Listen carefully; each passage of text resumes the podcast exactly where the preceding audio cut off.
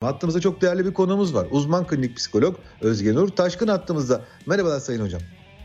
Merhabalar Serhat Bey, iyi yayınlar diliyorum.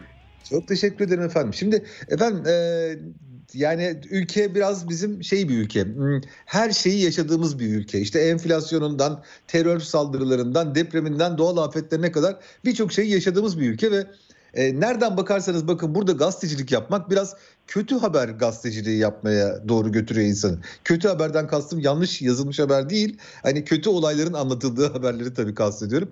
E, bu kötü haber insanların kafalarında nasıl bir şey uyandırıyor, onları nereye doğru götürüyor ben size sormak istedim. Bunun da enteresan bir ismi var. Doom scrolling diye sanırım. E, biraz bu konuda sizden bilgi alabilmeyi isteriz efendim.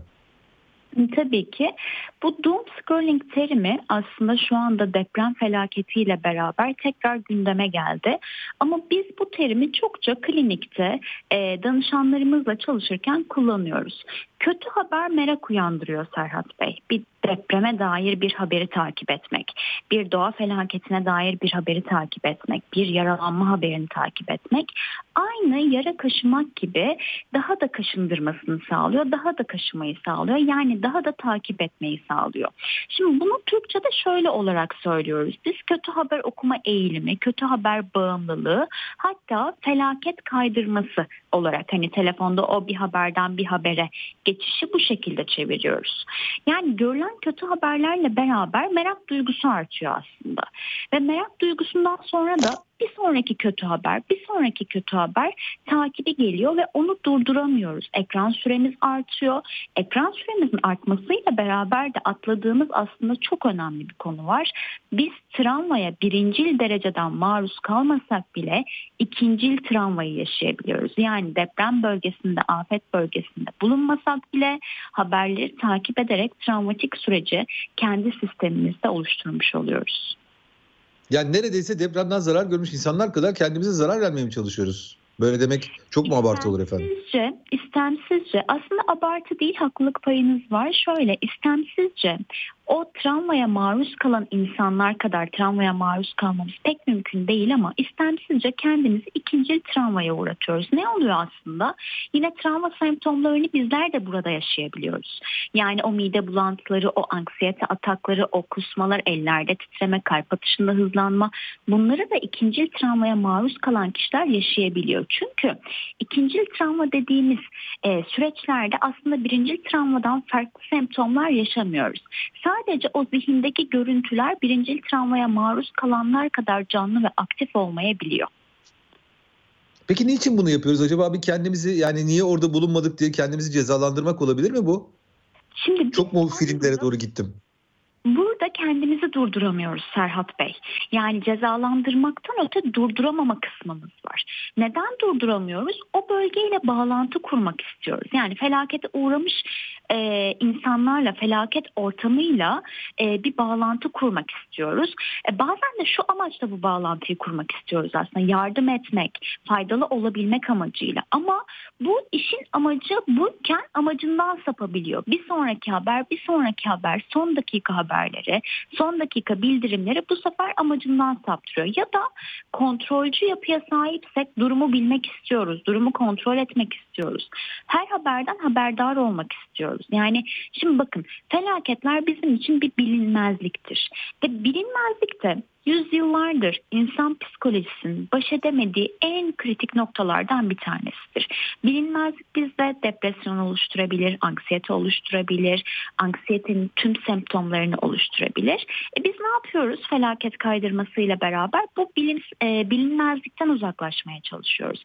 Yani bilinmez olan şeyi bilir yapmaya çalışıyoruz. Ama zaten haberlerde de bu bilinmez bir durumdaysa ekranı kaydırdıkça hem kaygımız artıyor hem de daha çok bilinmez bilinmez habere maruz kalıyoruz. Evet, evet, evet. Peki buna karşı bizim ne yapmamız lazım? Yani ben sizin söylediklerinizden bunun bir e, çok iyi bir şey olmadığı kanısına vardım. Ya herhalde yanılmıyorumdur.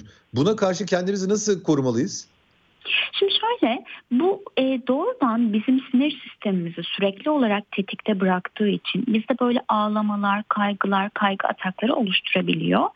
E, şunu yapmak faydalı sınır koymak ve günlük saat belirlemek. Evet çok büyük bir felaket yaşadık. Yani bir deprem felaketi yaşadık ve dünyada bir ilk olan bir felaket yaşadık. Eşi benzeri olmayan bir şey. Çok zor. Evet. Ama bu haberleri takip etmek hemen hemen her kişide özellikle biz de klinikte çalıştığımız anksiyete bozukluğuyla özellikle anksiyete bozukluğuyla takip ettiğimiz danışanlarımızda hastalanma semptomlarını gördük. O yüzden İyi. sınır koymak ve günlük saat belirlemek çok önemli. Yani kişinin günlük haberleri takip edeceği belli bir limit ve belli bir zaman olmalı. Aynı zamanda bu limiti haber kuruluşları için de yapmamız lazım. Yani güvenilir bir sayfadan haber takip etmemiz lazım. Sosyal medyada bütün paylaşılan haberler gerçek ve doğru olmuyor ne yazık ki bunu sizler de biliyorsunuz. E, Kesinlikle öyle ben size şunu söyleyeyim. Yani hani şimdi yer değiştirsek siz benim oturduğum koltuğa otursanız ve günlük hani ajanstan gelen haberlere baksanız gerçekten de iyi haber gelmiyor gibi bir şey. O kadar az iyi haber var ki yani ya o kadar acayip bir dünyada ve ülkede yaşıyoruz ki ya gerçekten hani bir biz tamam ya bu böyle çok kötü haberler oldu. Biraz iyi haberler verelim demek için gerçekten çok acayip araştırmalara gitmemiz gerekiyor. Yani bizi de anlayın ne olur hocam.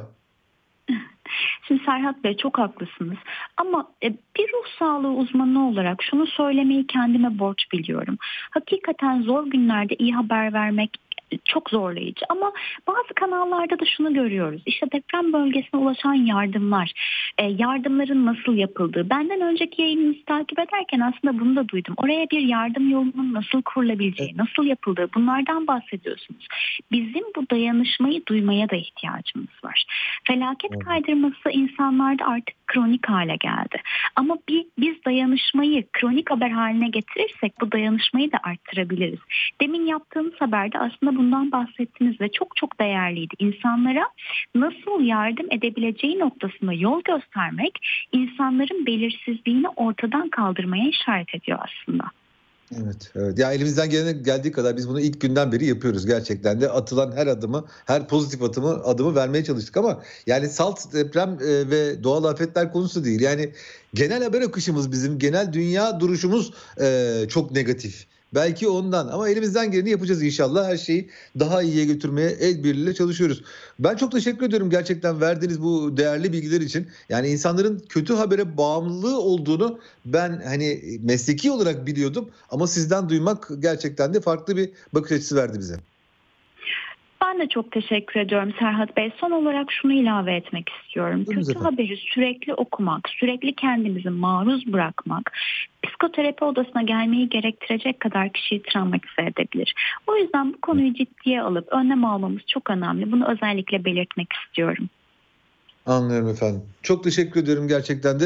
Ee, evet buna hepimiz dikkat etmeliyiz ve ben de elimden geldiği kadar çevremi uyaracağım. Ee, Sayın Özgünür Taşkın çok sağ olun efendim. Çok teşekkür ederim. İyi yayınlar. Saygılar sunuyorum. Çok sağ olun. Evet uzman klinik psikolog Özgünür Taşkın'la e, bu konuyu konuştuk.